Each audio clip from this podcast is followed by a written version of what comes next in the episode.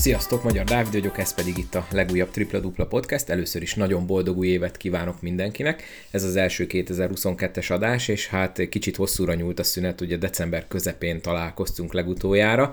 Remélem a Vitman Krisztiános részt mindenki meghallgatta. Most pedig visszatérünk a jól megszokott Déri Csabával való beszélgetéshez.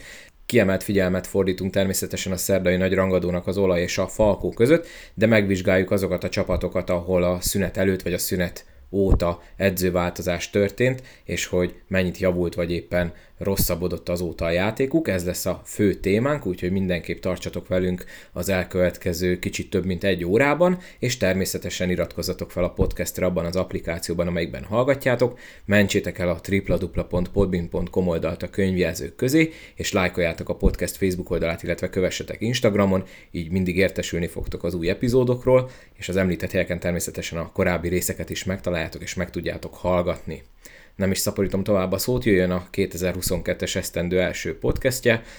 Jó szórakozást hozzá!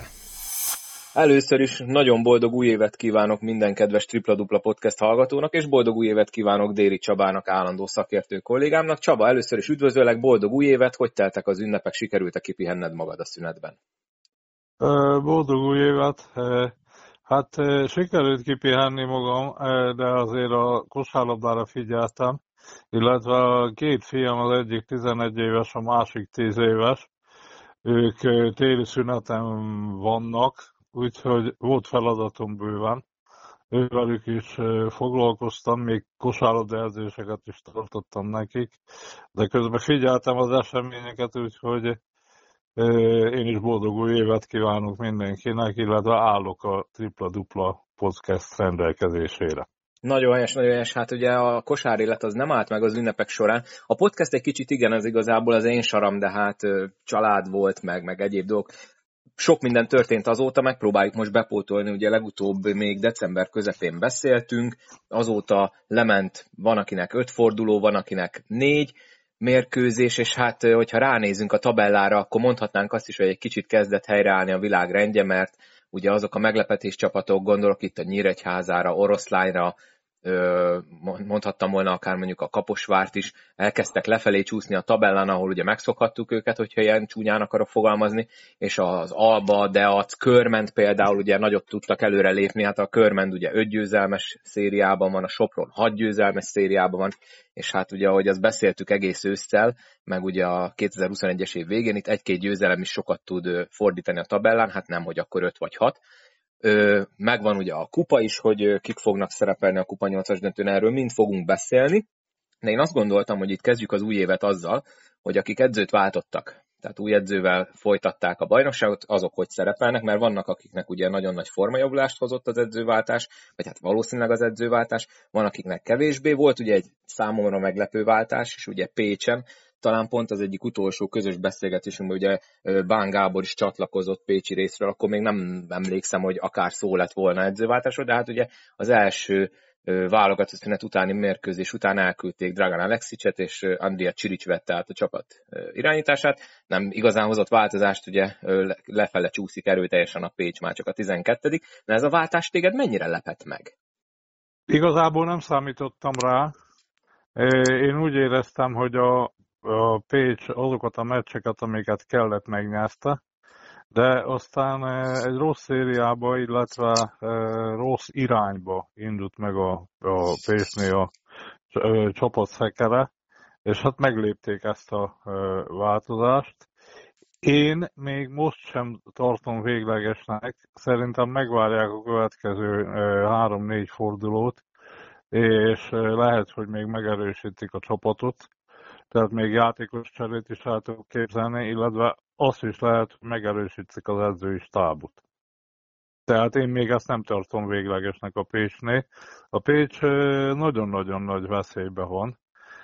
Itt az utolsó négybe véglegesen oda kerülhet, és ugye ott még a középszakaszban lesz még hat mérkőzés, és akár playoutba is kerülhet, hogyha nem lépi meg azokat a dolgokat, amiket meg kell lépni. Hát nyilván ez anyagi kérdés is.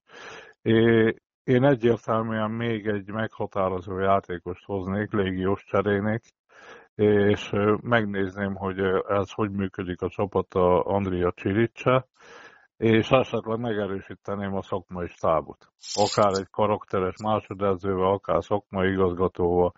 Tehát nem arra gondolok, hogy Csiricset most neveztük ki, aztán már váltsuk le, hanem ilyet, ilyet, ilyet el tudok képzelni, illetve körülnéznék az U20-as piacon, tehát az a, a Achilles sarka csapatnak, és valami megoldást még oda is találnék.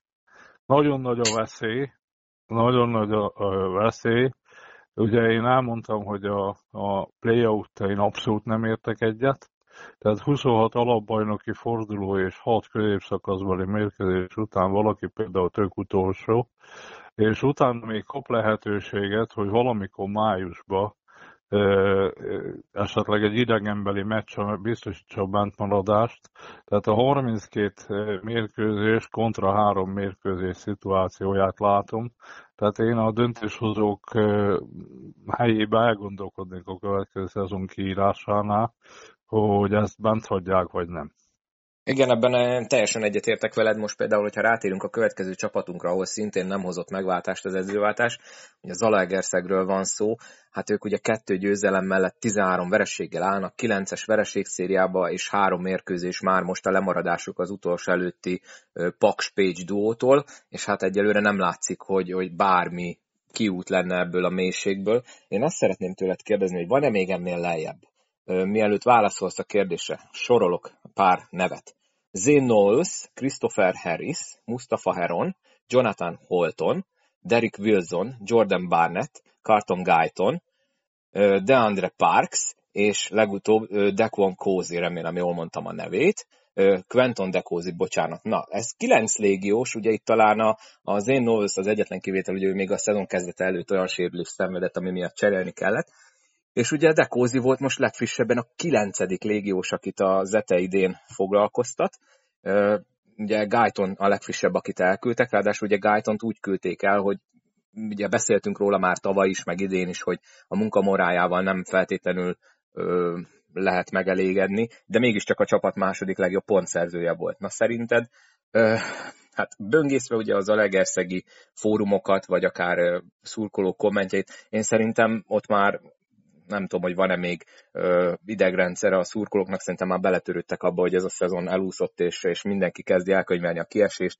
Megjelenik egy olyan szurkolóírás az Eten honlapján, ami kb. már a B csoportra való felkészülést ö, vetíti előre. Egyébként szerintem ez egy nagyon ö, jó dolog, hogy ilyen szurkolói megnyilatkozásnak adnak helyet a klub honlapján, de hát ez is elég érdekesen veszi ki magát szerintem ebben a helyzetben. Na szerinted ott van-e még ennél lejjebb, vagy az ETE elért a, a, a gödör aljára? Szerintem elért. És lehet, hogy ezen a héten ugye két hazai mérkőzése következik, és ezen a héten két győzelem esetén a Kecskeméttel játszanak Zalaegerszegen hónap, szombaton pedig az oroszlányt fogadják. Lehet, hogy annyi győzelmet szereznek, mint, a, mint a, eddig az őszi, ősz folyamán. Most hogy, hogy vágjuk most... már közben? Őszintén te látod, hogy most ebből a kettőből akár bármit megnyernek? Mondjuk a hát Kecskemétre azt mondom, hogy talán, mert a Kecskemétnél ott most voltak ugye hiányzók, de azért most legutóbb ők is tudtak négy vereség után nyerni, de hát egyelőre az a legerszegnek hát, a játékában sem látszik. Én, én meg azt kérdezem, hogy akkor majd itt szombathelyen akarnak a Falkó ellen? Vagy, vagy Szolnokon? Nem tudom, tehát én nekem a, a kérdés, kit akarnak megvárni? Na most uh, itt uh, nincs tovább. Tehát itt most már uh, nyerni kell. Én, kett, én az ETL-től ezen a héten kettő győzelmet várok, illetve a szombati el is megyek. Tehát szombaton én a helyszínen meg fogom nézni, őket kíváncsi vagyok ott majd az oroszlányra is, de nyilván az ETL-re elsősorban. Az ETL-nek nyerni kell. Tehát majdnem azt mondom, hogy egy győzelem nem is elég. Na most visszatérve a kérdés elejére. Teó Csizmics egyértelműen jó edző. Viszont amit most itt Zalaegerszegen csinált, ez mintha nem is a Teó Csizmics lett volna. Na most, nagyon korán megkapta a megbizatást, szerintem már márciusban elkezdődtek vele a tárgyalások. A magyar anyag kialakítása az ő közreműködésével történt. Aztán bekapcsolódott Pus, Puskás Artur, akivel a, a légiós állományt állították össze. Mondom tovább, ők egy nagyon jó döntést hoztak azzal még, hogy a Baki Gergőt betették a stábba, egy régi Zalaegerszegi születés és nevelésű játékos. Perfekt angol, tehát ő angol szakos középiskolába, angol nyelvű középiskolába is járt, illetve érti a kosárlabdát. Aztán mentek, ugye az Artur újonc volt a, a szakmai igazgatói pozícióba, ő is újonc, aztán mentek a Debreceni Danival kondícióedzővel. Friss hír, hogy ő, ugye most pont a mai napon, ha jól láttam, mai napon lemondott tisztségén, ugye családi okok miatt. Igen, de, de ő is újonc volt a, a posztján. Aztán ugye ott volt az Egerszegi régi játékos legenda, aki már régóta Egerszegen él, a, a Henrik Robert. Tehát itt egy nagyon megerősített szakmai stábról volt, van szó. De nem tudom, milyen mértékben funkcionáltak, meg egyáltalán, hogy ez kinek volt a hibája, ez a légiós keringő, meg ez a, a szituáció, szerintem megosztik a felelősség köztük. Na most a légiós állományról. Hogyha van olyan fiatal játékosok vannak egy csapatban, akik még a tanulási folyamat kellő közepén járnak, vagy nem olyan karakterek, mint amelyeneket igényel a NBA egy alcsoportban való játszatás, csak a szabály miatt játszanak. Azok mellé csatlakozik egy olyan magyar állomány, amelyikben nincs meghatározó játékos. Ezek jóra való, becsületes, dolgos magyar játékosok, akik nyilván nem lehet egy csapatban négyet alkalmazni, de ha megfelelő légiósok vannak mellettük, akkor egyértelműen a, a tudnak, tudnak segíteni, ha megtalálják a szerepeiket. Egyértelműen itt a döntő hiba, amire te is ugye felhívtad a figyelmet, egyértelműen a, a légiós kiválasztás. A légiós kiválasztáson belül a Wilson több mint 105 kiló, rengeteg labdavezetéssel dolgozik, nincs külső dobása, és lassan passzol. Tehát nem mozgatja a labdát, nem bontja úgy a védelmet, ahogy kéne. Guyton nem a, Guytonnak nem a képességei vannak, vannak szó, hanem ha egy ilyen játékos, mint a Carlton Guyton betesznek egy csapatba, az 25%-ot elvesz, 30%-kal lerontja a csapatnak az edzés moráját. Tehát szereti mindenki, egy népszerű ember, de egyszerűen, eh, egyszerűen nem szeret edzeni. Na most egy munkamániás edzőnél, mint a, a Csizmics, már fölmerült augusztusban, augusztusban egyébként le kellett volna cserélni. Utána tovább megyek, a Mustafa Heron. Még mindig miért ideges leszek, amikor meghallom ezt a nevet, hogy egyáltalán egy alcsoportos csapatban, hogy egy ilyen gyenge képességű játékos hogy kerülhet meghatározó embernek, mert ugye mindezők légiósnak meghatározónak kell lenni. Barnettal egyetértek, az egy jó anyag, de egyértelműen ki kell szolgálni, és ugye az én Knowles-t igazolták, én nekem nem tetszik, megmondom őszintén. Ott valami születési rendellenesség volt, valami vénák, operál, meg is operálták, ez elegáns gesztus volt az Alaegerszeg részéről. Aztán az én Knowles-t egy olyan játékossal, a Harris-szel pótolták, aki egyszerűen lassú, és nincs semmilyen technikája, csak a gyűrű alatt tud védekezni, csak a gyűrű alját tudja védeni, ami manapság már kevés, illetve csak támadó lepattanóból, leosztásból tud kosarat dobni. Első számú centernek ez nem megfelelő. Utána tovább léptek, az már tovább léptek, ugye most hozták ezt a Quinton de Gózit, jó játékos, jó játékos, be fog válni, a játék minden elemében fog tudni segíteni. Ehhez gratulálok nekik. A, a Holtonba egyáltalán nem vagyok biztos. A Holton az én olvasatomban egy négyes, illetve nagyon kíváncsi leszek a következő mérkőzésekre, hogy a védekezése hogy fog kinézni. Én őszintén nem láttam semmilyen elemző programot az első két meccséről, de azért láttam olyan dolgokat, amik borzasztó veszélyesek az ő játékába. Sőt, én még azt ott tartok most, hogy az ETL-nek nemhogy nyerni kell kettőt, még szerintem változtatni kell. Én nem látom az ETL-nek az első számú centerét, első számú belső játékosát. Nekem a Barnett az ugye nem belső játékos, egy ilyen hármas, négyes, egy ilyen swingman. Nem látom az első számú centerét az ETL-nek, és nem látom egyértelműen a szervezést, a, a bontást, az irányítóját.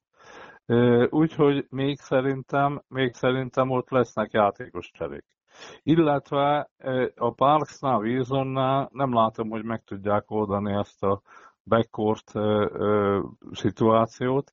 Tovább megyek az edzőváltásra. Ezt is akartam kérdezni, mert ugye Emir Mutapcsics váltotta a Csizmicset. Még mielőtt belekezdesz... Még mielőtt belekezdett, csak annyit hagy mondjak ugye a hallgatóknak, hogy ha megnézzük, ugye volt egy olaj elleni dudaszós triplával elveszített mérkőzés, de utána olyan meccsek voltak, hogy nagyon simán kaptak ki, ugye Sopronba, Körmentől is viszonylag simán, ráadásul a Sopron elleni meccsen volt 9 meg 8 pontos negyed, aztán ugyanez megtörtént a Kaposvár ellen is, hogy 9 pontos negyed, tehát ott a támadásban, mint hogyha elég komoly problémái lennének az etének. Mit látsz az új edzőtől, vagy látsz egyáltalán bármi változást a játékukban? Az ET-vel kapcsolatban a vezetőség felelőssége egyértelműen fölmerül. Már az Antenazornál, az Antenazornak beszéltek mindenféle fiatalításról, meg csapatépítésről, meg hogy van idő, meg ez, meg az. Csizmis ugyanez, és a Csizmis ugye ezt szereti hallgatni, hogy van idő, meg hosszú távú munka, meg egyéb. Tudomásul kell venni, hogy vezetőknek meg kell volna mondani kerek perec, világosan, hogy itt hétről hétre történik a dolog. Itt van egy türelmetlen, elég agresszív közönség, sikerhez szokott közönség, és itt nem hosszú távú építkezésről van szó, hanem folyamatos győzelemre van szükség. Nincs itt, nem kell ide semmilyen médiaprogram, meg egyéb, meg pszichológus, meg hozzuk össze a csapatot, meg egyéb. Itt folyamatosan nyerni kell, ez egy türelmetlen, rendkívül igényes, extra igényes közönség. Na most a Csizmics is jó edző lett volna, hogyha mellé állnak, és van valami olyan segítője, aki tud neki segíteni. Én dolgoztam vele, nagyon büszke vagyok rá, hogy sikerült nagyon eredményesnek lenni, és elképesztő látványos kosárlabdát játszott az a körment. Utána a Mutapcsics tud mindent. Tehát azért ő egy Alba Berlin, Bayern München, német szövetségkapitány, legendás játékosó tud mindent. Én úgy érzem, hogy a Csizmisnél elképesztő mennyiségű taktikai variáció volt, amit nem csináltak meg, nem tudtak megcsinálni a pályán. Ő most lerövidítette a játékokat, próbálja racionalizálni, próbál nagyon sok mindent, nem volt szerencséje azzal, se, azzal, hogy rögtön ők ugye egy idegenbeli albával és egy szolnok hazaiba kezdtek, ahol rendkívül balszerencsés módon kaptak ki, hogy győzelmet érdemeltek volna. Ott mind a két csapat győzelmet érdemelt volna a szolnok is, meg az alágerszek is. Ott voltam azon a mérkőzésen. És utána kikaptak ugye Körmenden, kikaptak Kaposváron, meg előtte kikaptak Sopronba. Ezek nehéz helyek nehéz helyek, tehát rendkívül rossz, sor, nehéz sorsolása volt a Mutapsisnak. A Mutapsisnak a munkája gyakorlatilag másfél hónapja itt van. Én szeretném látni. A most szerdán, meg szombaton.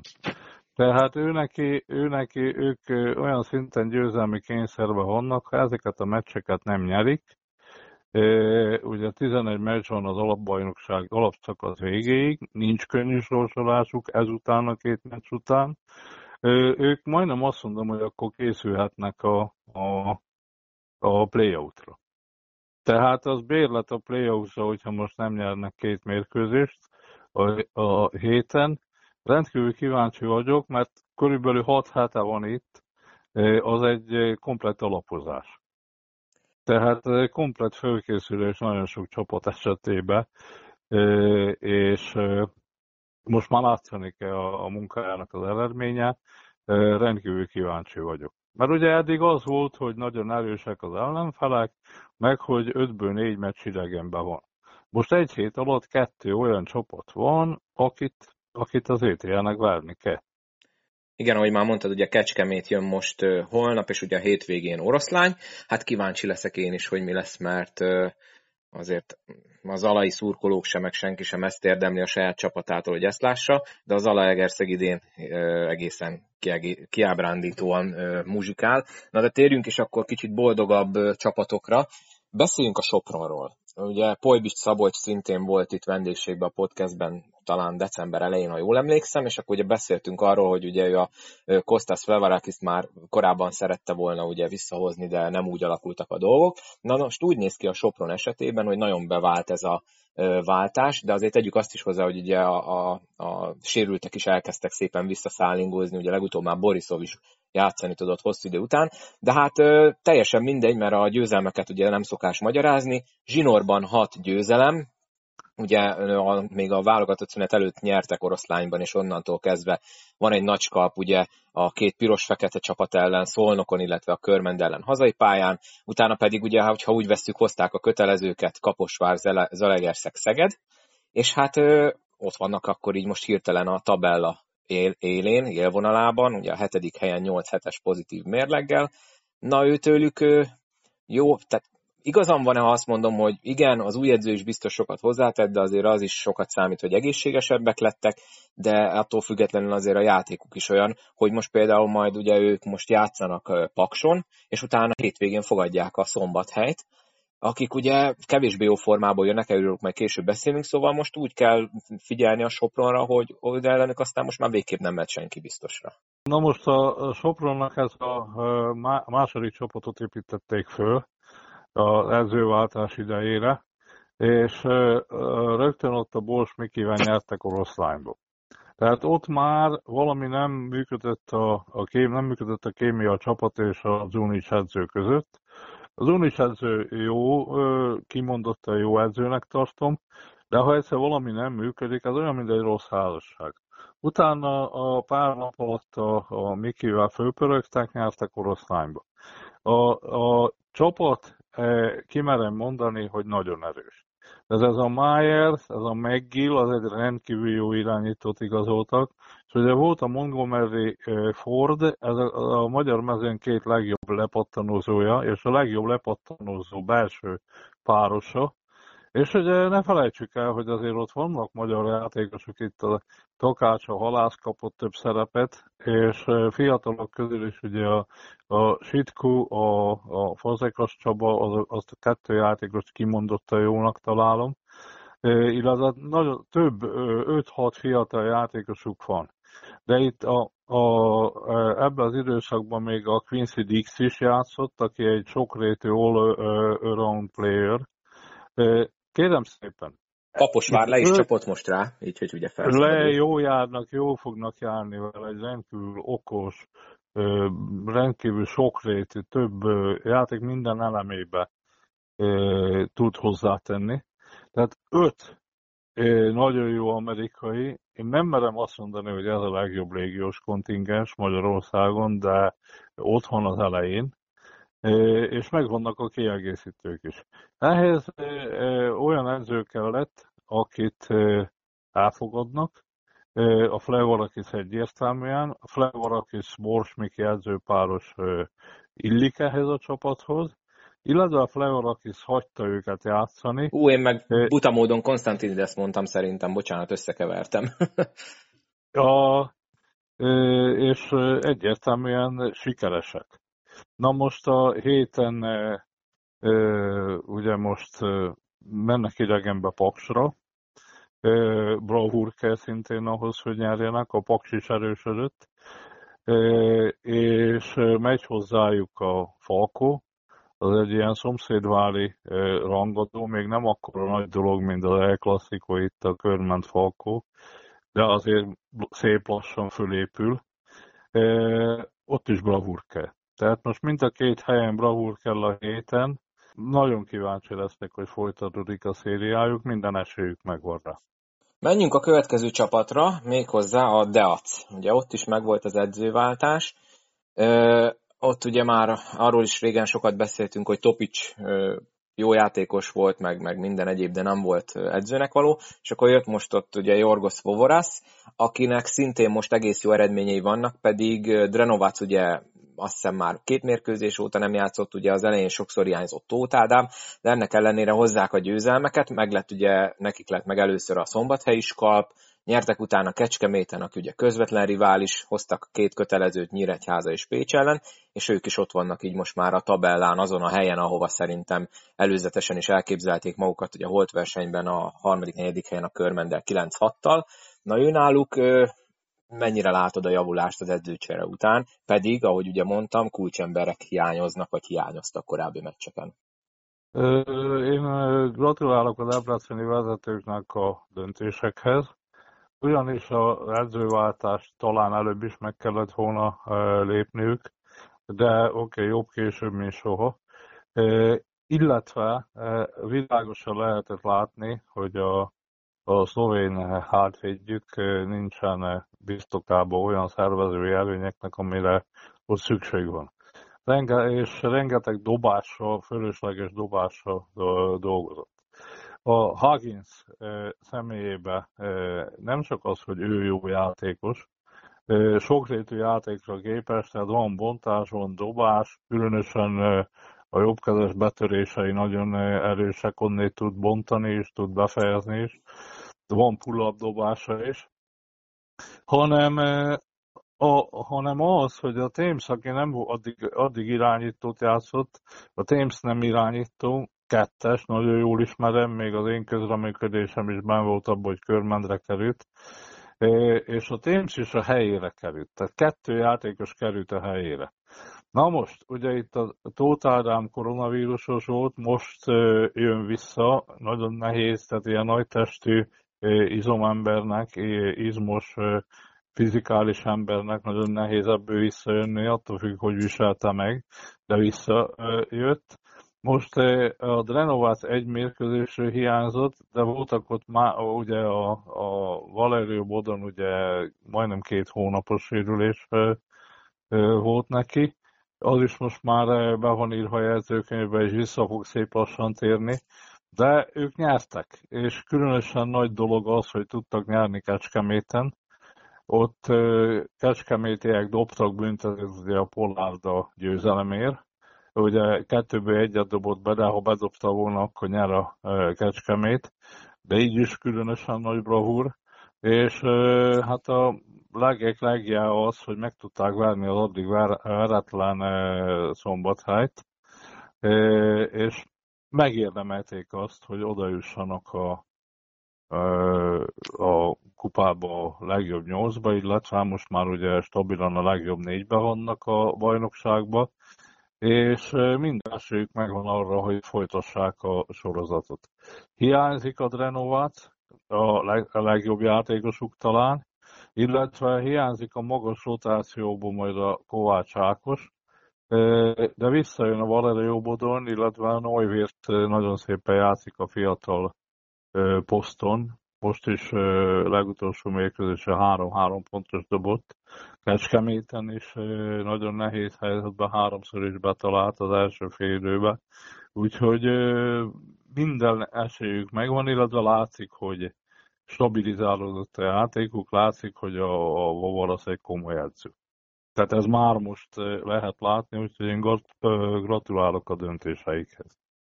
Mondom a következő mérkőzéseiket. Alba ellen idegenben, utána hétvégén tévés mérkőzésen Szolnokot fogadják, mennek utána Sopronba és mennek Körmendre. Na most ez a négy mérkőzés igazi csemege lesz szerintem. Mi várható tőlük? Hát akár, akár mind a négyet megnyerhetik, akár mind a négyet el is veszíthetik. Tehát kíváncsi vagyok a, a, tovább, továbbra is, ugye még nagyon új nekem az edzőjük, tehát kíváncsi vagyok a karakterére, a menedzselésére, eddig nagyon tetszik. illetve kíváncsi vagyok magának a csapatnak a karak- csapatuknak a karakterére, hogy most visszakerültek a térképre, bravurok árán, és hogy tudják-e folytatni. Ez egy nagyon-nagyon kemény sorsolás, ez egy nemes feladat ezt a négy mérkőzést lehozni. Én kívánok neki erőt, egészséget, meg sok szerencsét.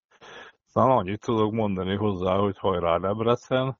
Én mindig is megkülönböztetett figyelemmel kísértem őket, mert ugye én dolgoztam Észak-Kelet Magyarországon több helyen is, és valahogy mindig hiányzik az, hogy legyenek kelet-magyarországi csapatok, illetve kell még egy aranyágának lenni a magyar kosárlabdának, ahol azért megfelelő feltételek vannak, sőt, extra feltételek vannak ahhoz, hogy igazi profi csapatot csináljanak, akár még bajnokságokat is nyerjenek, kupát is nyerjenek. Én kívánom nekik, hogy járják be azt az utat, amit, ami, amire hivatottak. Következő csapatunk az Alba Fehérvár, ott is ugye megtörtént az edzőváltás.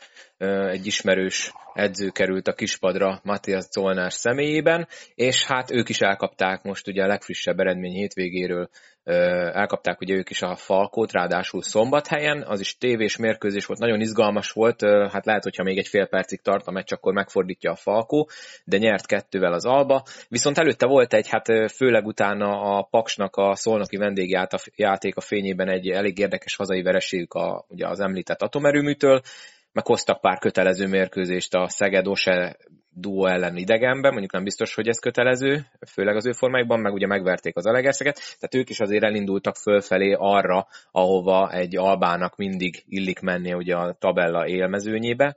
Na ő náluk mit látsz, mert ugye Zolnárt szerintem te is jól ismered, ugye már mondta, hogy ő bajnoki címre tör, így a Falkó legyőzése után, mennyire lehet ez reális, mert azért még védekezésben mindig van problémája az albának. Na most, a, a Czolner elképesztő ambiciózus ö, ember. Nagyon si, ö, sikeréhes ö, ember, és próbálja, próbálja a környezetét is, illetve a, a csapatát ö, folyamatosan tűzbe tartani, motiválni.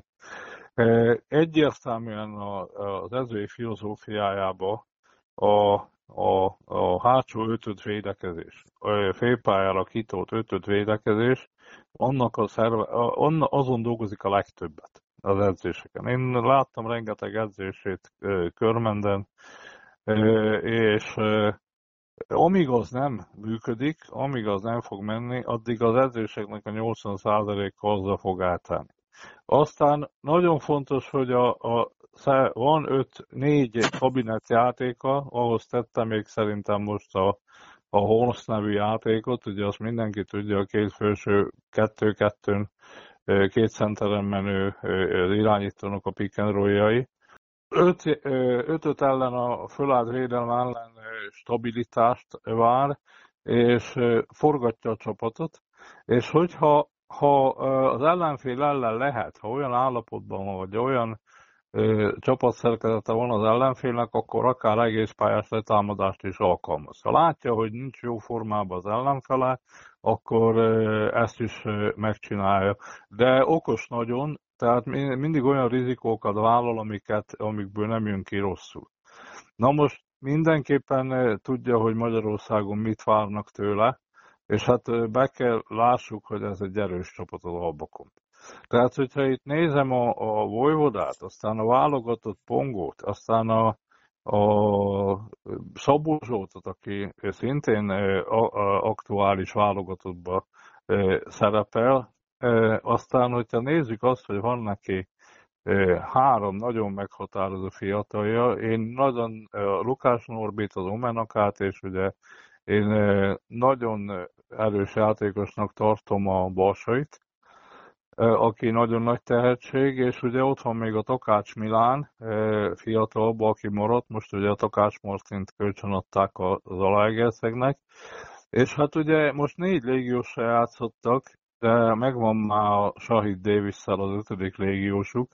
Ez egy teljes komplet csapat, ezzel akár bajnokságot lehet nyerni. Na most, na most nem úgy játszanak még, ahogy például a Körmend játszott, amikor az utolsó évben, hogy a második helyen a koronavírus, ahogy bejött, a Körmend második helyen volt a Falkó mögött, tehát egyértelműen akkor a Vas megyei csapatok uralták a, a mezőnyt. Az a Körmend már egy olyan szintű kosárlabdát játszott, amivel akár sokkal jobb volt abba az időben az a körmen, mint a mostani albakomp. Na most ehhez a Csolner az egy precízen, lassan, de határozottan dolgozó edző, akinek amit föl akar építeni, ahhoz idő kell. Ez egy két-három hónap munka, én, én majd a márciusi, áprilisi, májusi albakompra leszek kíváncsi. Szerintem a karakteres jegyek már most látszanak, de hogy ezek be is érjenek, meg begyakorolják, ahhoz idő kell. Úgyhogy szerintem nem volt egyébként rossz úton a, a, a Mihevszál sem, ott is megvoltak a jó elképzelések. Csak ott uh, ilyen, ilyen kezdeti bizonytalanságok voltak, meg olyan mérkőzéseket veszítettek el nagy előnyről, amiről nem szabadott volna.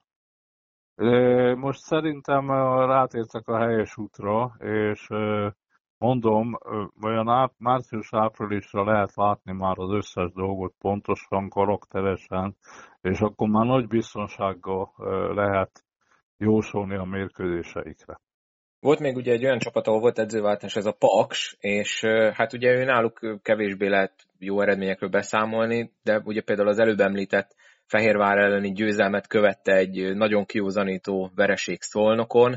Ő náluk így nagyon röviden mit lehet látni, vagy ők inkább a kiesés elkerülés ellen fognak küzdeni, mert ugye ők most jelenleg a 13-ok, de ugye ott az Zete fölött ott azért elég sűrű már ott a középmezőny alja. Na most itt uh, én nem szeretek foglalkozni azzal, hogy valaki nagyon kikap. Az egy rossz napot kifogó uh, atomerőmű volt, és egy rendkívül motivált, jó napot kifogó szolnok volt. Ugye én voltam Marosvásárhelyen, ezzel mindig ezt a példát el szoktam mondani, hogy a Bölöni akkor éppen csapat nélkül volt, és ott volt meccseiken folyamatosan. És kiment a Nancy-nak lett az edzője Franciaországba, és az első meccsen kikapott 5 0 Fölhívta az elnökünk, aki nagyon jó barátja, Szalka Józsi bácsinak azt mondta Bölöni, hogy inkább kapjak ki egyszer 5 0 mint 5 1 0 És ennyit szeretnék a Paks vélelmében mondani, meg ott megdicsérném nagyon a szolnokot, mert ott négy légiósra elképesztő motiváltan játszottak. Ezt tanúsítom, mert iszonyat. Tehát az a védekezés, amit ott az olaj bemutatott, az, az szerintem, az, ha úgy játszanak mondjuk holnap a Falko ellen, akkor a Falkónak is nagyon komoly esély lesz arra, hogy nem távoznak győztesen a Tiszaligetből, úgyhogy ott a Paks az igazából szerintem egy áldozati bárány volt az olajnak, egy ugye három vagy négy elég érdekes meccs után kellett már egy kis ilyen statement gémet nyomni, hogyha így fogalmaztatok, és hát pont a Paks volt rossz rossz helyen. Igen, azért én a Falkót nem féltem, tehát én láttam a Falkónak az összes hazai mérkőzését, meg a nemzetközieket is, és én nem mernék tippelni egyik csapatra se a, a hónap esti mérkőzésen. Várjál majd, ezt még ne, majd ezt a podcast végén előjük. rendben, rendben, rendben. Akkor a paksot szerintem akkor kipipáltjuk, hogy nem lesz ez nekik mindig ilyen rossz. Nem lesz, a paksnál szerintem még lépni kell tovább. Tehát ez nem elég. Tehát itt még vannak a változtatásokban, én még cserélnék egy légiós lényegesen jobbra, illetve itt szintén az edzőnek időket. Ez olyan képességű edző, olyan változtatásokat akar eszközölni, hogy, hogy időke. És akkor várható tőlük a stabilitás, és elkerülnek a play zónában, mert azért most ott vannak egyelőre.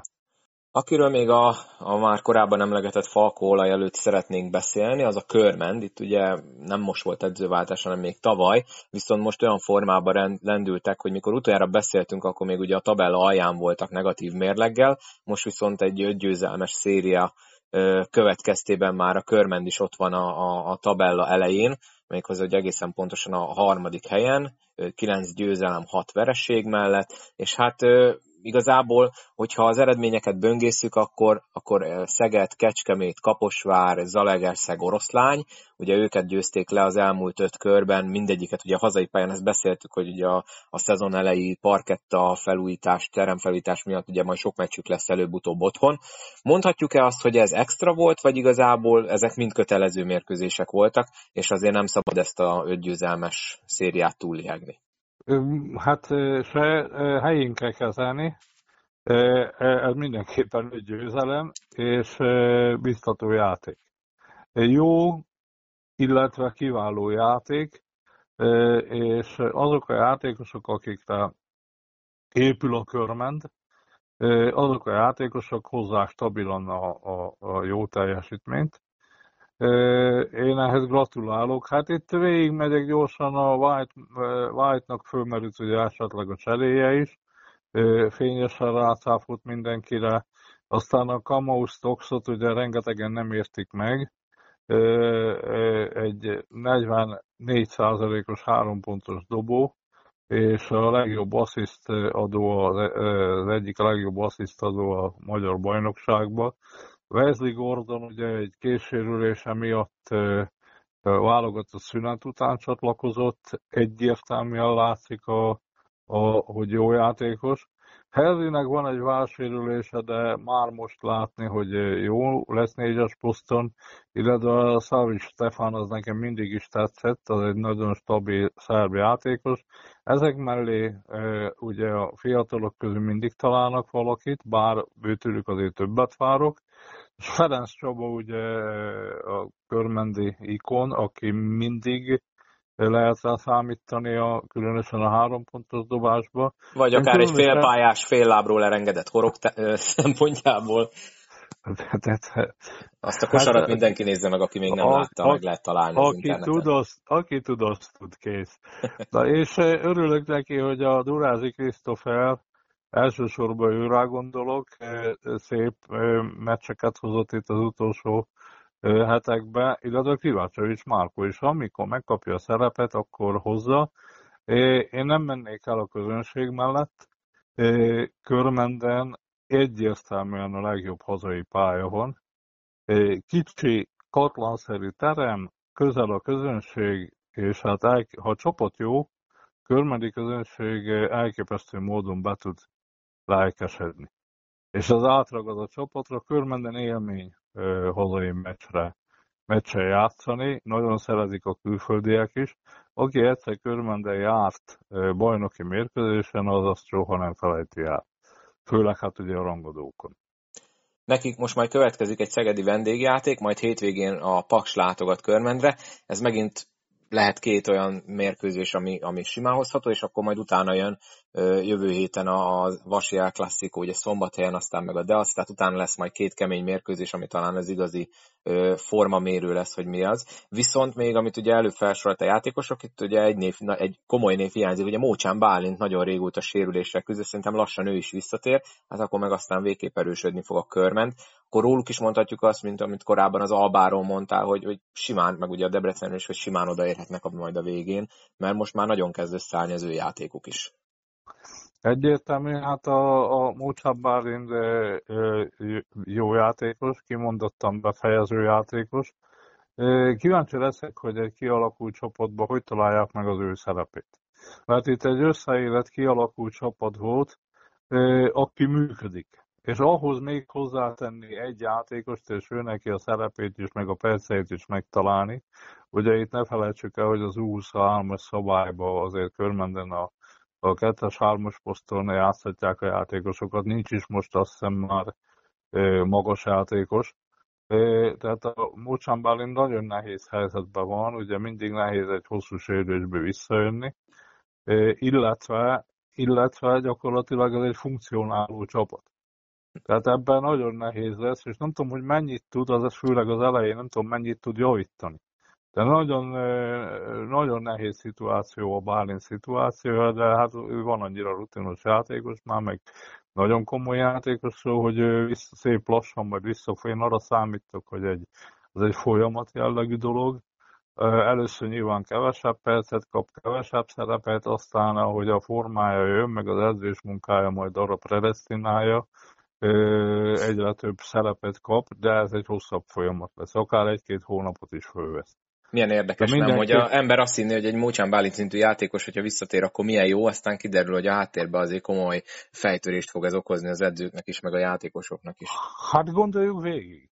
Tehát gondoljuk végig. Van irányító poszton a Kamau Stokes, és annak van a cseréje, ugye a, a Kenés Csaba, és néha el lehet mozgatni a White-ot, de a White nem tud igazán ott játszani. Tehát az irányító poszt így áll. A, a, a bedobó poszton van a, a White, és van a Savic, kettő légiós, és van még a Ferenc Csaba. Ezek a játékosok most ugye brillíroznak. És ráadásul még ott van az U23-as szabály, ami, amiben ugye a, a, a Kismatyi, a Ralf Martinez, aztán a, a Takás Kristóf, ugye elsősorban ö, én őt játszhatnám, ha én lennék ilyen szituációban. Mind azon a poszton vannak, ugye ö, itt a Mócsán Bálint egy kettes befejező. Tehát itt az ő posztján, ő posztján olyan, mint hogyha válogatott, tehát nagyon válogatott játékosok vagy légiósok vannak azon a poszton, meg az U23-as poszt, azt a, a U23-as szabály azt a posztot terheli. Tehát a, a Bálintnak gyakorlatilag, gyakorlatilag nagyon-nagyon nehéz szituációt kell megoldani, de hát erről szól a sport. Tehát ő egy válogatott kerettag játékos, edzéseken, meg meccseken megmutatja, és szép lassan, az nyilván fölvesz egy időt, megmutatja, hogy mit tud. Tehát az egy nemes verseny lesz. Na, mielőtt rátérünk a már sokszor bearangozott nagy rangadóra a Falko és az olaj között, jövő héten kedden sorsolják majd a Kupa 8-as döntőnek a, be, a beosztását. Nem tudjuk még, hogy hol lesz, nem tudjuk, hogy mikor lesz. Jó, MKS szokás szerint a végletekig ugye kihúzzák ezt a dolgot, nehogy tudjon tervezni a szurkoló. Ugye Falkó, Szolnok, Deac, Kecskemét, Alba, Körmend, Nyíregyháza és Szeged, ez a nyolc csapat vesz részt. Neked ki hiányzik a legjobban, és akkor csak ennyit beszélünk a kupáról? Hát nekem őszintén mind a hat csapat, aki nincs ott. E, e, Jaj, azért tehát, egyet mondjál már. én nekem az oroszlány. oroszlány. Megmondom őszintén, mert az oroszlánynál egyértelműen az új szponzor belépésével, évforduló szponzor belépésével, meg addig is már nagyon komoly feltételek voltak és egyértelmű volt szponzori igény, illetve a vezetőség igénye volt az, hogy fél szezonba, szezonba legyenek ott a Magyar Kupa legjobb nyolcba. Tehát ott egy nagyon-nagyon erős szponzori elvárás volt, illetve a klub vezetőségének elvárása volt, és hát meg is volt az esélyük, mert Szolnokon vezettek már 22 ponttal, igen. De aztán onnét a szónok megmutatta az oroszlány, hogy kell kosárlabdázni, meg azt is megmutatta egy meccse, hogy hogy nem kell. Ugyanezt megcsinálta a szolnok is. Szolnok megmutatta az elején, hogyan nem szabad kosárlabdázni, aztán utána megmutatta azt is, hogy kell, és hosszabbításban nyertek. Ott le a kalap a szolnok előtt is, meg hát a szolnoki közönség előtt, mert az, amit ott lerendeztek, az egy parádé volt, Úgyhogy az oroszlányt hiányolom, illetve sajnálom, hogy nem jutottak oda. Erős csapatuk van, úgyhogy ennyit akartam mondani. Igen, meg hogyha ne adj Isten úgy lesz, hogy nem lesz semmi olyan vírushelyzet, és szurkolók előtt lesz a, a Kupa 8-as döntő, akkor nyilván az oroszlányi szurkolók is hiányozni fognak, nem csak a csapat. Én azt mondom egyébként magam részéről, hogy most jelenlegi forma alapján egy Sopron biztos érdekes lenne a, a Kupa 8-as döntőben de egyébként ugye át hagyomány szerint a Paks, ugye ők is szerintem hosszú idő után fognak hiányozni, vagy általában megszokhattuk, hogy ott vannak, de hát majd minden úgyis jövő héten eldől a sorsoláskor, akkor majd beszélünk részletesen a kupáról, de akkor szerintem térjünk rá arra, amire, amire ö, biztos sok szurkoló vár, ugye összecsap holnap ráadásul tévéképernyők előtt tévés mérkőzésen a Szolnok és a Falkó. Beszéljünk először a, a, a Szolnokról, ha már itt mondtad ugye a, az oroszlány elleni meccset, hogy megmutatta mindkét csapat, hogy mit kell csinálni, meg mit nem. Ugye az olajnak most a, a Paks elleni erődemonstrációig voltak elég érdekes mérkőzései. Volt ugye ez az említett oroszlányi karácsony előtti majdnem fiaskó mérkőzés, ugye 14 pontos hátrányt kellett az utolsó negyedbe ledolgozni. Előtte volt, amit már ugye említettem, a, Zalaegerszegen, ugye mondhattuk volna, hogy egy országos kettes mérkőzésen egy dudaszós triplára volt szükség, meg hát ugye volt egy arcpirító veresség Szegeden, úgyhogy a Szeged nem is játszott jól, már ha jól tudom, 27%-kal tripláztak, meg, meg 17 vagy még több labdát eladtak, és mégis 81-57-re nyertek, és akkor ugye már mindenki kicsit kezdett itt aggódni szolnokon, én ugye itt látom, hogy miket gondolnak, meg írnak a szurkolók, és akkor jött ez a tényleg erődemonstráció a Paks ellen, ami, ami tényleg egy nagyon jó mérkőzés volt a Szolnok szerintem. Mindent jól csinált, amit csak lehetett. A végén ugye azért tudott kozmetikázni a Paks, mert a Szolnok, Szolnokban már a magyar fiatalok voltak, és hát ott egy ah, hát egy jó 14 pontot hozott még vissza a Paks. Na most mit, mi, mi, mi lehet az olaja? Tehát ugye ott is vannak kisebb sérülések, most legutóbb például ugye Csakarun nem játszott, de Subotic például elképesztő formában van, őt ugye a Nemzeti Sport meg is választotta az év légiósának, Szolánó is úgy néz ki, hogy kezd belelendülni, a, a magyar mag viszont hol jól játszik, hol nem. Most mit lehet tőlük várni, vagy, vagy ők most ez a kaotikus csapat lesznek a hátralevő időben, hogy, hogy mikor éppen, hogy jön ki a lépés? Ez a kaotikus csapat, amiről beszélsz, 12-3-mal áll a tabella második helyén. Éppen most három győzelemmel előzi meg a kilenc győzelmes körmendet, meg a Deoszot. Tehát a szolnoknak hektikus az utolsó hetek eseményei, de a szolnoknak, szolnoknak most jönnek majd azok a mérkőzések, amelyikek megmutatják az igazi erejét. Szolnokkal kapcsolatban én elmondtam, van egy nagyon erős szakmai stáb. Tehát a vezetőségből ugye a Póra Csősz tudja a dolgát, a szakmai stáb ugye a Pozosnyik vezetésével az garantált, hogy ott mindig komoly munka lesz, illetve fölkészülés, ha ő nem enged egy, egy napot se, hogy valaki ne úgy csinálja a dolgát, eh, ahogy kéne.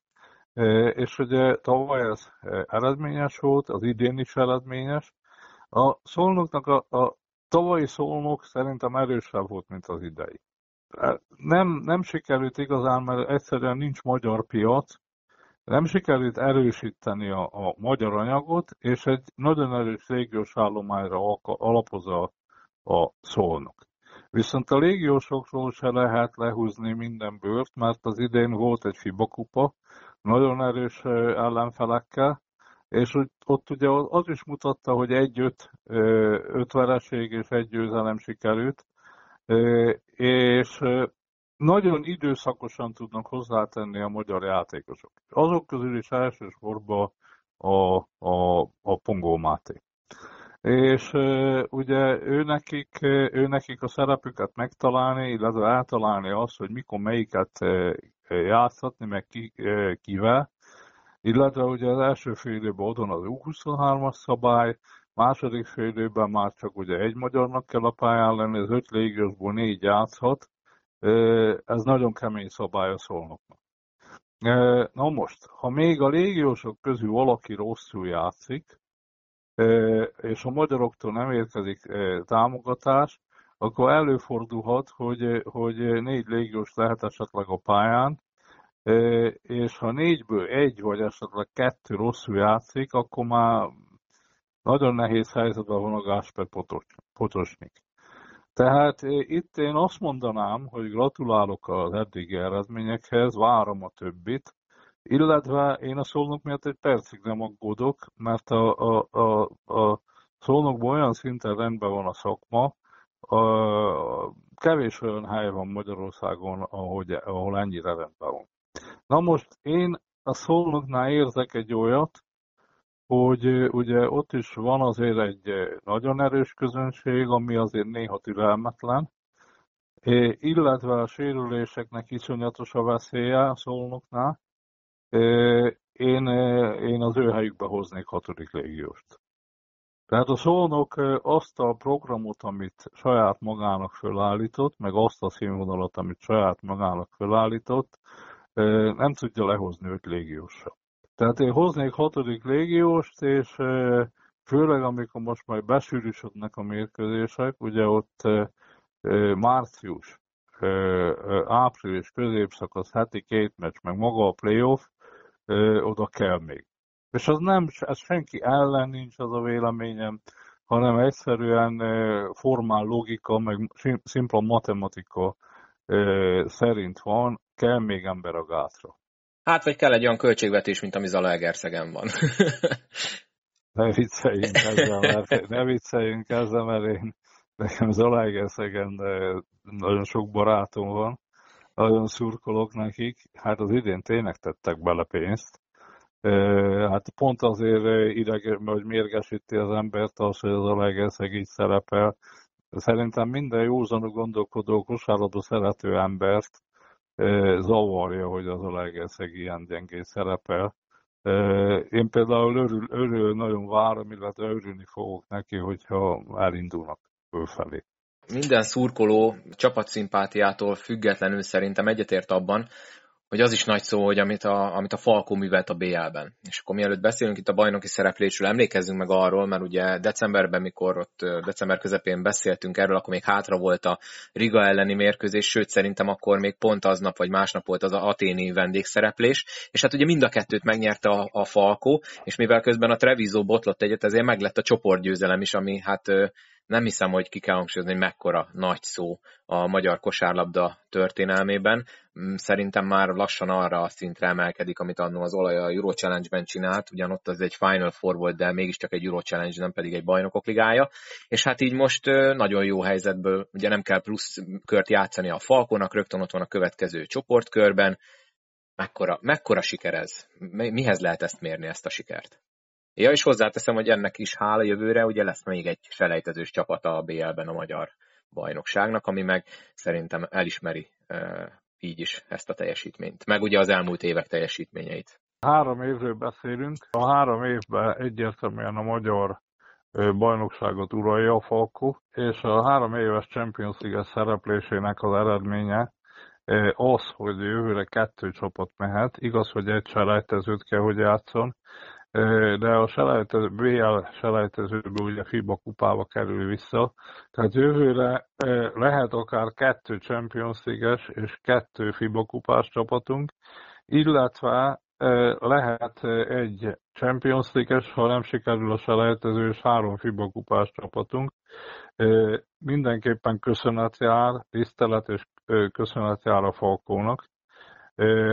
Ráadásul ezek a játékosok, nagy része, sőt ugye mind a hat magyar alapjátékos válogatott kerettag, illetve nagy valószínűséggel nyáron a Európa-bajnokságon részt vesz.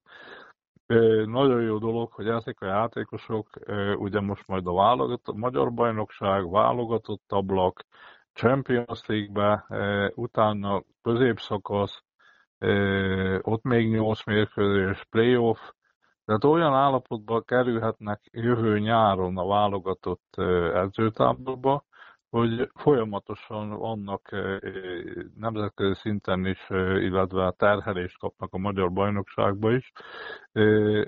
Ez dupla siker. Tehát minden dicséretet megérdemel a Falkó. Nagyon nagy dolog, és nagyon Aténban ugye, ami a kulcsmeccs volt, nagyon stabil játékot hoztak, a itthoni, ugye előtte, aztán vas, Atén után vasárnap játszottak Debrecenbe, utána, ahol kikaptak, nem voltak igazán élesek, rengeteg eladott labda és rengeteg büntetőt hagytak ki. De a Riga ellen is, a Riga ne felejtsük el, hogy, hogy két jó játékosát nem hozta el, illetve ők már se jobbak, se rosszabbak nem lettek a harmadik helynél.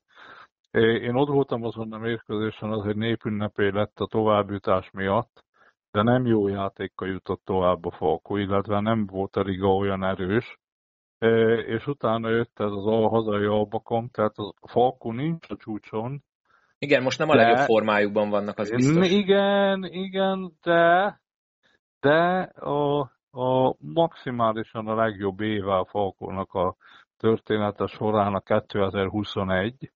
Hát meg azt így gyorsan hagyd szúrjam közben, hogy attól függetlenül, hogy most itt volt két vereség, ugye az Alba kettővel nyert, a Deac meg hárommal, tehát ha, ha egy csapatnak a rossz formájában ez van, meg közben belejön két BL győzelem, akkor, akkor ez kb. már olyan szint, mint amit az előbb a szónoknál beszéltünk, hogy azért ne legyünk már ennyire telhetetlenek, nem? Pontosan, pontosan.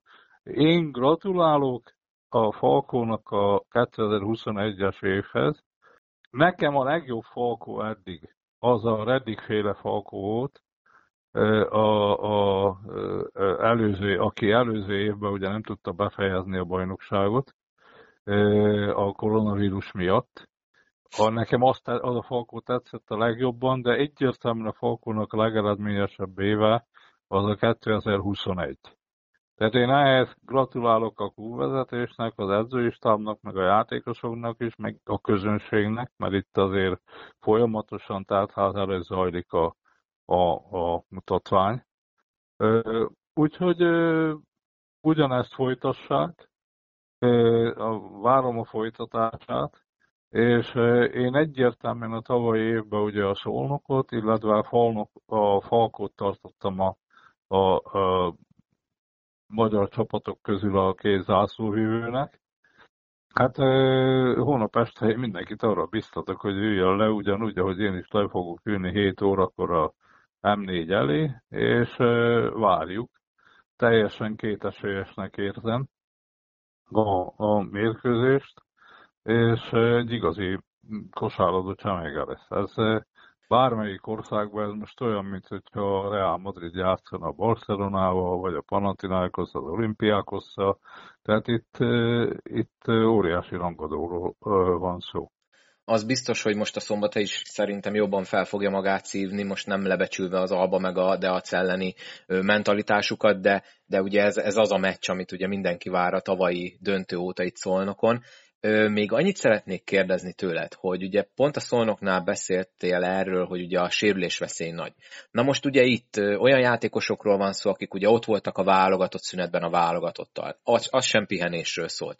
Most ugye jön majd a következő BL csoportkör, besűrűsödik a bajnokság, utána rögtön jön ugye a, középszakasz, meg a playoff. Tehát ugye ezt Gasper Okorn mondta, hogy majd jön egy harmadik légiós, nem tudom, hogy erről van esetleg valami belső infód, amit megoszthatsz velem velünk, de itt, itt tehát ugye Golomán Gyurinak már kellett kihagyni mérkőzést kisebb sérülés miatt, ugye ő a válogatottról is lemaradt, mondjuk az a koronavírus volt, ugye szokott kihagyni mérkőzést Perzol is, tehát, az, az, tehát arra akarok ugye rávilágítani, hogy azért a sérülés veszély talán a Falkot még jobban veszélyezteti, mert itt aztán tényleg sorozatterhelésben van minden létező játékos. A légiósokat kivéve. De hát ugye nekik is csak a válogatott szünet maradt pluszba. Hát itt nagyon kell figyelni az edzések intenzitására és a terjedelmére illetve tehát nem lehet olyan intenzíven edzeni egy falkónál, mint a, amit egy olyan csapatnál, ahol nincs nemzetközi kupa, meg nincs válogatott kötelezettség. Nagyon fontosak a, a, a, nagyon fontos ilyenkor az orvosi stáb, aztán a, a gyúró, meg a, a, az erőléti edzőnek a szerepe aztán a regenerálásnak az egyéb formái is, tehát itt a jégszauna, a, minden részt kell csinálni. Ugye én is itt élek, a Falkónál dolgozok, és látom azt, hogy, látom azt, hogy például egy Keller Ákos, vagy egy Somogyi Ádám, vagy egy Váradi Benedek sokszor 45 perc az edzés előtt már kint vannak, ott vannak a teremben, és mindenféle gumiszalaggal, párnával, ilyen gyúró, gyúrógéppel, mindenne együtt, hengerzéssel együtt ők hogy melegítenek, aztán lehet látni, hogy edzések után a levezetésnél az edzők milyen precíz munkát végeznek, tehát, tehát megvan ám egyébként minden olyan, nagyon nagy profizmus van a Falkóba, illetve a játékosokat nem kell noszogatni, látni a, a, ezeket a munkákat elvégezni, és én egyértelműen tudom, hogy a válogatottnál az Ivkovics vezette stáb legnagyobb dicsérete, hogy ha jó, áll, jó állapotban kapják általában a kluboktól a játékosokat, és jó állapotban is adják vissza, tehát nincsen semmilyen túledzés, illetve a Falkónál megvannak az exakt mérések arra, meg gondolom minden csapatnál, hogyha a fáradtság legkisebb jelen látszik, ugye polárővel edzenek a játékosok, folyamatos főmérések vannak, tehát ez már nem az a kosárlabda, mint amiben még annak idején én játszottam, hogy még a stretching is sokszor elmaradt. Tehát itt nagyon komoly munka folyik. Tehát illetve ezek a játékosok tudják a táplálkozást, illetve a stábok tudják, hogy melyik játékosnak milyen táplálkozásra van szükségük. Tehát minden olyan lehetőség megvan, ami nem, szóval én, mint 60 éves ember nem is szeretek beszélni róla, hogy mi milyen felkészüléseink voltak, milyen elmaradott módszerek szerint kellett edzeni.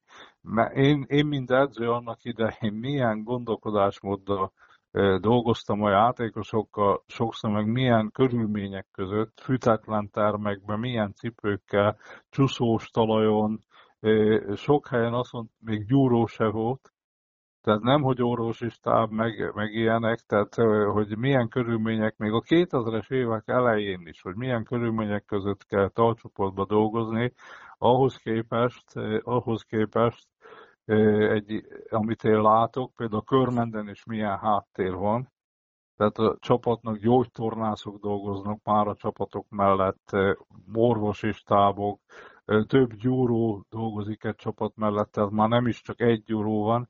Az én időmben még volt olyan helyen, ahol, ahol nem is volt gyúró. Azt mondták a játékosnak, hogy az a regenerálás, hogy üljél bele meleg vízbe a fürdőkádba otthon. Most meg már jégfürdő van inkább. minden, minden, minden, hála jó Istennek, ez a, tehát ez a, a tó rengeteg mindenre aztán milyen utazási körülmények között kellett régen, ugye nem voltak autópályák, rossz buszok, az ifi csapat a felnőtte utazott közösen, nem tudta kinyújtani a játékos a lábát. Tehát egy Debreceni vagy egy Nyíregyházi út, például Körmendrő, az egy ilyen világkörüli útnak számított. Hát aztán én dolgoztam Romániában, és hát arról meg aztán tényleg ne, ne beszéljünk, mert az meg egy hatalmas ország, nagyon nagy ország, és ott meg aztán egyáltalán nem volt úthálózat. Csak két nagyon kicsi autópálya volt, az utakon meg folyamatosan mentek a kamionok, tehát azért az, az, az is kemény volt. Úgyhogy, úgyhogy, és ezek a játékosok, akik most például egy Falkóba játszanak, vagy a magyar válogatottba, nagyon profik. Tehát tudják a dolgokat. Igen, én, én meg első kézből, én, én láttam is, ugye, hogy a, a, ugye mondtad a Ivkovicsnak az edzését, tehát ott is azért, hát na, mondjuk úgy, hogy minden oda van téve alájuk, tehát ott is, aki elmegy egy válogatott edzőtáborba, hát ott se lehet panaszkodni Kecskeméten, az nagyon jó házigazdája Kecskemét a válogatottnak. Én például minden fiatal játékost oda állítanék a Somogyi Ádám, meg a Keller Ákos, meg a Váradi Benedek mellé, hogy nézzétek meg, hogy mit kell csinálni hogy kell bemelegíteni, hogy kell melegítés után lenyújtani. Erről YouTube-os filmek lehetne csinálni, föl lehetne tenni, ettől nagyobb profizmus nem nagyon van. Tehát azért mondom, hogy aggódok én is a játékosok miatt, de ugyanakkor látom a hátteret, meg látom a profizmust is.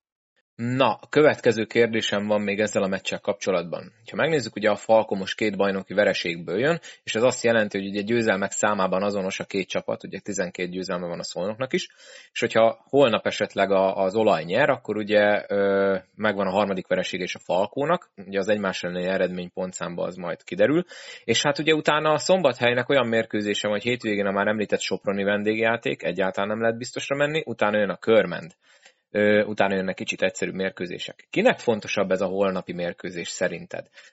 Ugye azzal nincsen nagy probléma, hogy ahogy mondtad már korábban, ugye az olajnak van három meccs előnye a harmadik helyzet Körmendhez meg a Deachoz képest, tehát hátrafelé annyira nem kell még figyelni.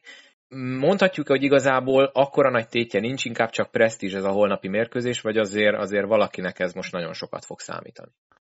Mindenképpen presztízs, de hogy én, mint szombathelyi, te veled, mint szolnokival beszélgessek, a bajnokcsapat nem szokott egymás után háromszor kikapni, erre azért szeretnék figyelmeztetni mindenkit. Illetve viccesen mondanám, hogy hát a Falkó az utolsó két bajnoki címét hátrányból nyerte. Tehát tavaly is második helyről lett bajnok, illetve a Körmend ellen is második helyről nyerte meg a bajnokságot 19-ben.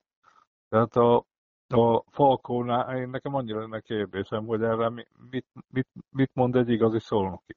Hát én szerintem a döntő ötödik mérkőzése után itt a szolnokiak, én legalábbis nagyon remélem, hogy vért fognak inni, mert uh, ugye tudjuk jól, hogy milyen körülmények között dőlt el a, a bajnoki cím, ugye azon az ominózos ötödik mérkőzésen.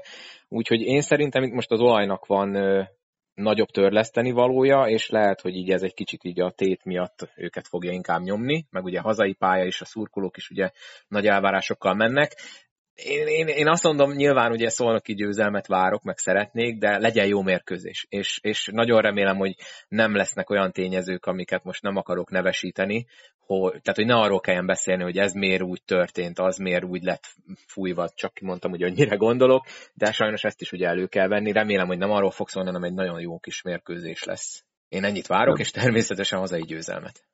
Jó, hát én meg azt mondom, hogy azért a bajnok csapat nem szokott háromszor egymás után kikapni. Épp itt az ideje, épp itt az ideje.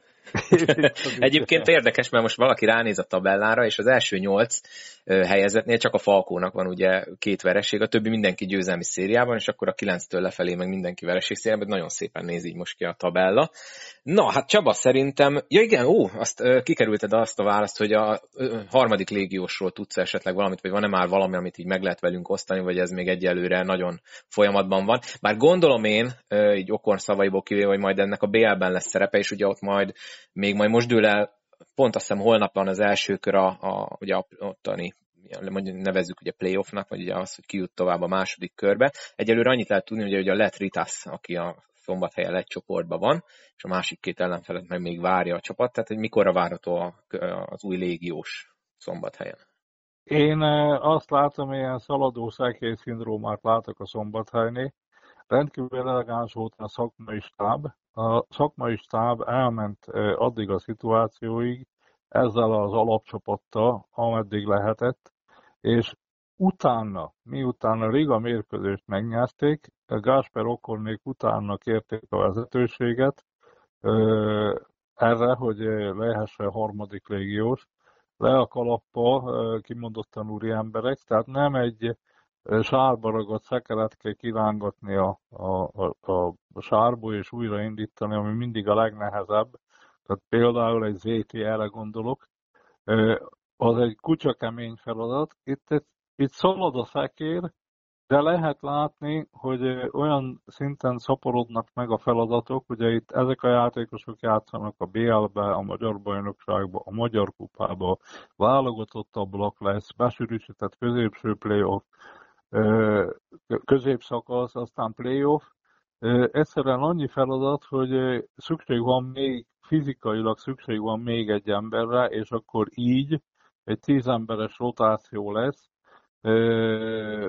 hat magyar válogatott, aztán még a Kovács Benedek, aztán három légiós. Ezzel a kerettel lehet megvívni ezeket a feladatokat. Én gratulálok ehhez a, a okon vezette szakmai stábnak is, hogy eddig eljutottak, illetve hogy e, így teszik bele a harmadik légiós, illetve le a kalap a, a, a klubvezetés és a városvezetés e, mellett is, akik biztosítják a feltételeket a, a harmadik légióshoz, illetve ennek a programnak a finanszírozása, e, levezénylése ez nagyon komoly hátteret igényel, ehhez jár mindenkinek minden gratuláció.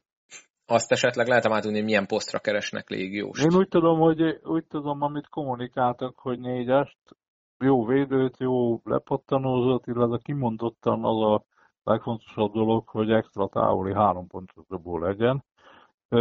Ez... Igen, azzal meggyűlt a baja most az Alba ellen a, a Falkónak, meg hát ugye a büntetők, ezt te is mondtad. Egyébként így kicsit közbevágva, lehet ez egy kicsit a, a fáradtság jele, legalábbis a mentális fáradtság, hogy ugye mostanában a büntetőzéssel is eléggé meggyűlik a baja a Falkónak? Talán ez egy kicsit mutathatja, hogy azért kezdi utolérni a játékosokat a sorozat terhelés? Abszolút, abszolút, de, de mondom, megvannak a frissítések, karácsonykor kaptak szünetet is, azt hiszem három vagy négy napot, Tehát megvoltak, megvannak a frissítések, rendkívül profi körültekintő stábról van szó. És a játékosoknak meg azért vannak itt a Falkóba, tehát aki a Falkóba aláír, aki a Falkóba jön játszani, az tudja, hogy hova jött. Tehát ez, ez olyan, hogyha valaki elmegy focizni, például a Bayern Münchenbe, pontosan tudja, hogy ott körülbelül mi újság. Ha esetleg nem tudná, ahogy belép az ajtón, vagy belép az öltözőbe, vagy ahogy látja az edzéseket, például egy Bayern Münchenbe, ott azonnal rájön, hogy ez most nem a Balmazújváros, vagy nem tudom, ki mondjak, hogy a székelyeknél van olyan, hogy a negyedik liga megyébe, azt hívják a szekeres bajnokságnak, mert szekeres bajnokságba mentek, a között, meg a Steaua Bukarest között elég nagy az út. Tehát aki a Falkóba belép az öltözőbe, szerintem 5 perc alatt érzi, hogy, hogy mi újság. Ugyanaz például körmenden valaki kifut a közönség elé, vagy szolnokon, pontosan tudja, hogy hova kerül. Tehát itt minden a közönségért van, és azt ki kell tudni szolgálni. De nem véletlen, hogy szombathelyen tártház előtt zajlanak a mérkőzések folyamatosan. És szerintem holnap is tártház lesz szolnokon, nagyon sokan szerintem mennek Szombathelyről is, Szolnokon is mindenki kimegy. Hát amit a sportszerűség keretein bele lehet tenni, belül bele lehet tenni, tegye bele mind a két közönség, hát biztos az ővéit. Erre vártunk, amikor volt a koronavírus, hogy közönséggel lehessen játszani, hogy legyenek teltházak, hogy újra legyen meg a kosárlabda hangulat, Úgyhogy hajrá Falkó, meg hajrá Szolnok, hát csinálja mindenki. Így van, és mindenki nézze holnap a mérkőzést, aki tévébe, az tévébe, aki szolnokon, az szolnokon. Természetesen ugye lesz több más mérkőzés is, de most nyilván ez a kiemelt rangadó, meg hát ugye a mi érintettség miatt is talán értető, hogy erről kicsit többet beszéltünk, de majd természetesen a többi meccset is megbeszéljük jövő héten a következő értékelőbe. Köszönöm Csaba, Ö, így a új év első podcastjében szerintem nagyon, nagyon jó kis témáink voltak, meg nagyon jó, jókat mondtál szokás szerint.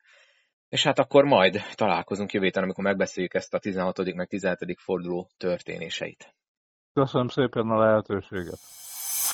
Szokás szerint köszönöm Csabának, hogy itt volt, nektek pedig köszönöm szépen, hogy meghallgattátok ezt az epizódot is. Tudjátok, hogy a következőkről is értesüljetek, azt kell, hogy iratkozzatok fel abban az applikációban, amelyikben hallgatjátok, lájkoljátok a podcast Facebook oldalát, kövessetek Instagramon, ha pedig weben hallgatjátok, akkor a www.podbin.com oldalt mentsétek el a könyvjelzők közé, így nem fogtok lemaradni a később érkező epizódokról sem, és a korábbiakat is meg tudjátok természetesen hallgatni. Még egyszer köszönöm szépen, hogy meghallgattatok, vigyázzatok magatokra, mindenkinek jó szurkolást az elkövetkező két fordulóban, találkozunk jövő héten, sziasztok!